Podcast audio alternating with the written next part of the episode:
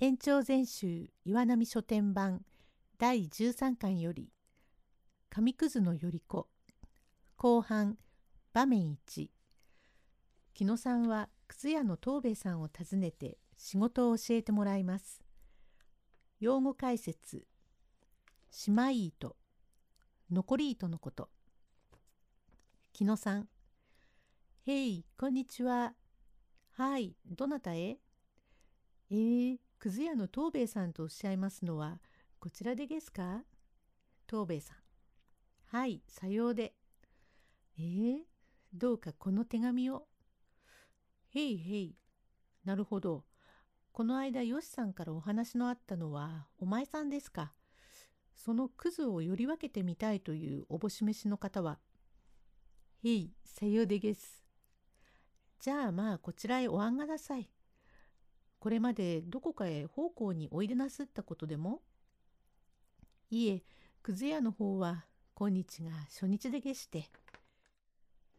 初日ってえのはおかしいね。じゃあこっちへおいでなさい。いつも3人や4人来るんですが、慣れないうちは旗に人がいるとかえって墓が行きません。だんだん慣れると大勢並んでやれるようになりますが、初めのうちは一人の方がよろしい。おいおい手間が取れるようになりますよ。へい、手間はどのくらいのもんで。さようさ、一票よって四銭か五銭でしょう。一票と申しますと、ここに積んであるこれです。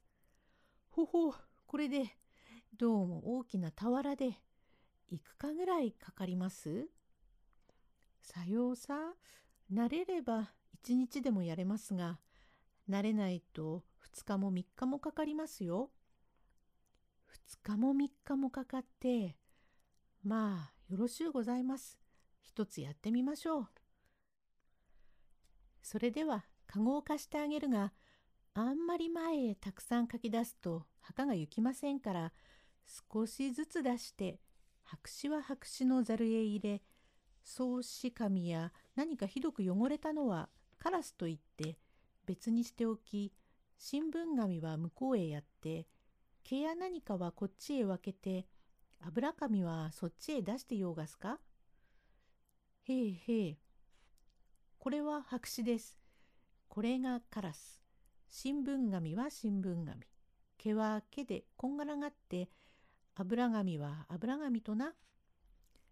へえへえなるほどわかりました。そこに姉妹糸のくずがあるからそれをつないでたすきがけでおやんなさい。へえよろしゅうがす。おまんまの時は呼ぶからこっちへ来て午前をおあがんなさい。まあやってごらん。何慣れると時期ですよ。場面2木野さんは仕事を始めましたが本を見つけて読み始めたようです。へい、承知しました。ああ、どうも不思議だね。私もこの頃落ちぶれて紙くず拾いってのはあるが、紙くず寄りになりましたか。ああ、どうも。白紙は白紙か、黒い紙はカラス、新聞紙は新聞紙、毛は毛でこんぐらかってか、どうもいろいろなものがあるね。しかし、だんだんこうやっているうちに、ことによると何か良いものが出るかもしれないよ。おここに何か固まったものが。おやおや、なんだか知らねえが、どうも恐ろしく汚えものだな。おやこやつは本だ。はあ、川柳だね。これは面白そうだね。うん、さあ、ことだ。という題か。さあ、ことだ。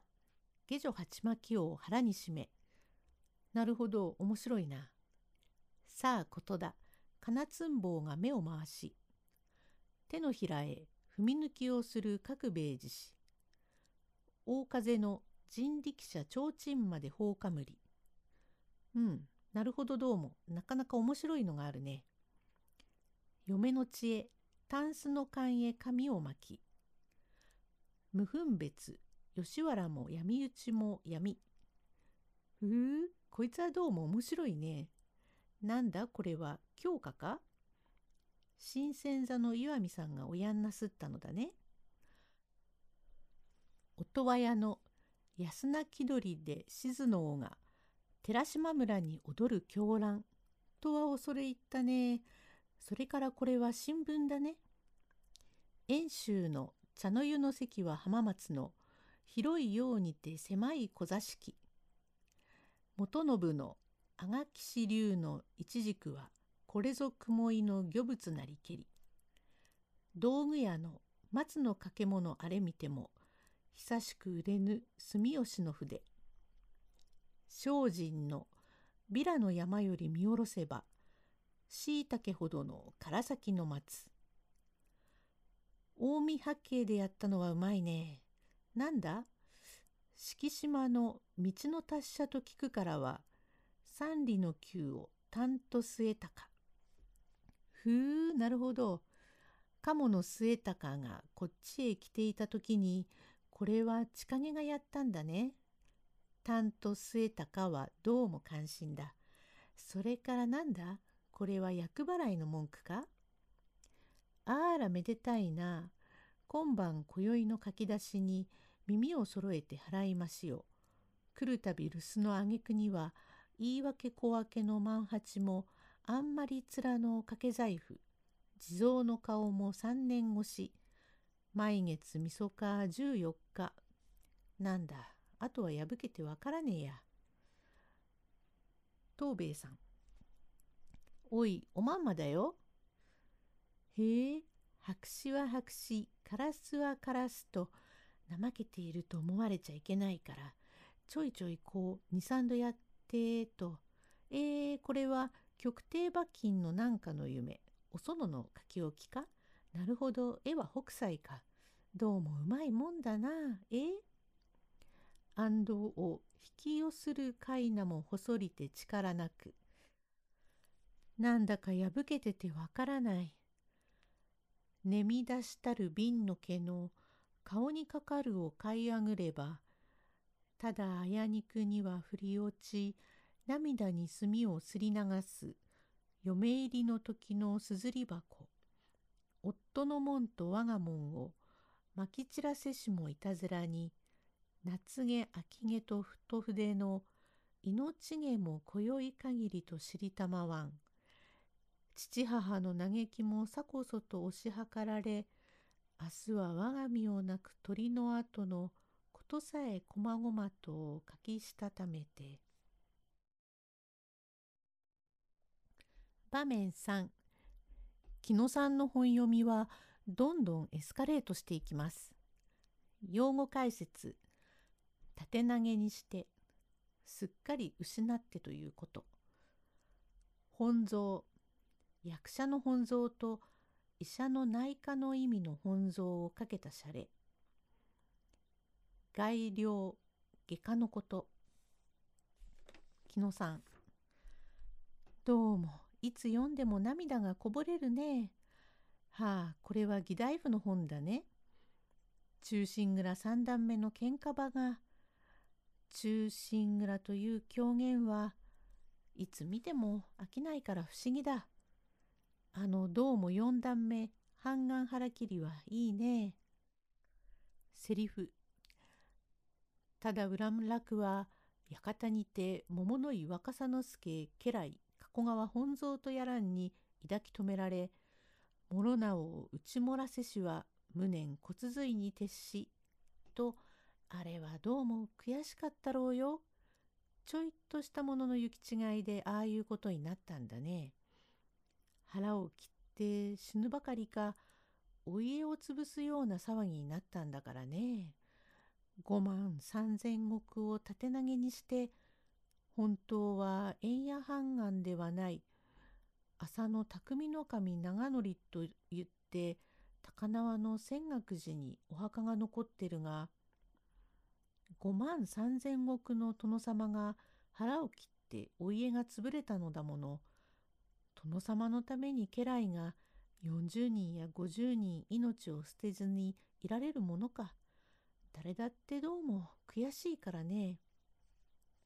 東兵衛さん女房。おまんまをお食べよ。どうしたのだろう。あの人は夢中になって何か言ってるが、気でも違わしないかしら。五万三千石を縦投げにして腹を切っちまうと言っているが、困った人をよこしてくれたもんだね。東兵衛さん。そうか、俺が行ってみよう。うっかりは覗けないよ。なに、大丈夫だ。木野さん。三段目の喧嘩場の時は悔しかったろうな。セリフ。そりゃ本庄でお言いやったか？本庄も何もありゃしない。俺ならすぐに切っちまうのだが、電柱にては恋口三寸広げても、お家は断絶ってことを知ってるから、抜けずにいると、こっちはますますつけ上がって、筆頭第一の功のものなお。セリフ。貴殿の奥方は定女でござる。首席といい歌といいご自慢なせい。かような良い奥方のそばへへばりついてござらっしゃるゆえ登場が遅くなる。お手前様のような大名を井の内の船と申す例えがござる。そうりゃ井の内から上げた船を広いところへ離すと勝手が違うからどうしないひょろひょろ参ってあちらの橋ぐいへ花っ柱をピシャーリまたこちらの橋ぐいへ花っ柱をピシャーリと打ちつけピリピリピリピリと死にまする。おおそういえばこなたの顔がどこやら船に似てきたようじゃ。と五万三千石の大主が船に例えられて腹が立ってたまらないから脇差しを抜きかけると「えー、電柱だ」と小手を打ったが諸直もこわごわ後へ下がって見えになるところはいいね。腹が立ってたまらないのをじっとこらえて、セリフ。この手を下げてお願い申す。うん、お指図申そう、若さ殿へ。手から、諸直を待って、何を天で切りつけるんだね。東兵衛さんの女房。あれまあごらんなさいよ。あいつはまあ紙くずをより分ける箸を振り回してせっかくより分けたのをみんな一緒くたにしちまいましたよ。ところへ表からずっと入ってきましたは吉田宗安という年53歳になります外科のお医者様。宗安先生。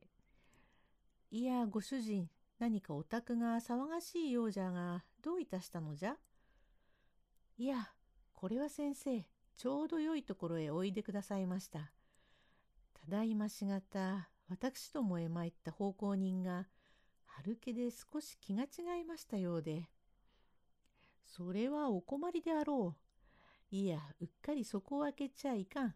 さようなことをすると、かえって余計に逆上させるようなもんじゃから、まあ待ちなさい。今わしが取り押さえて死んぜるから。へえ、どうかよろしく願います。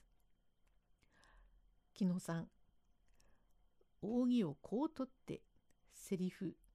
すりゃ本庄でお言いやったか。本庄なら何とした。本庄ならこうして。という途端にお医者が飛び込んで抱き留める。当人は芝居気取り。木野さん。我をとどめしは本蔵か？宗安先生。いいや、外領だ。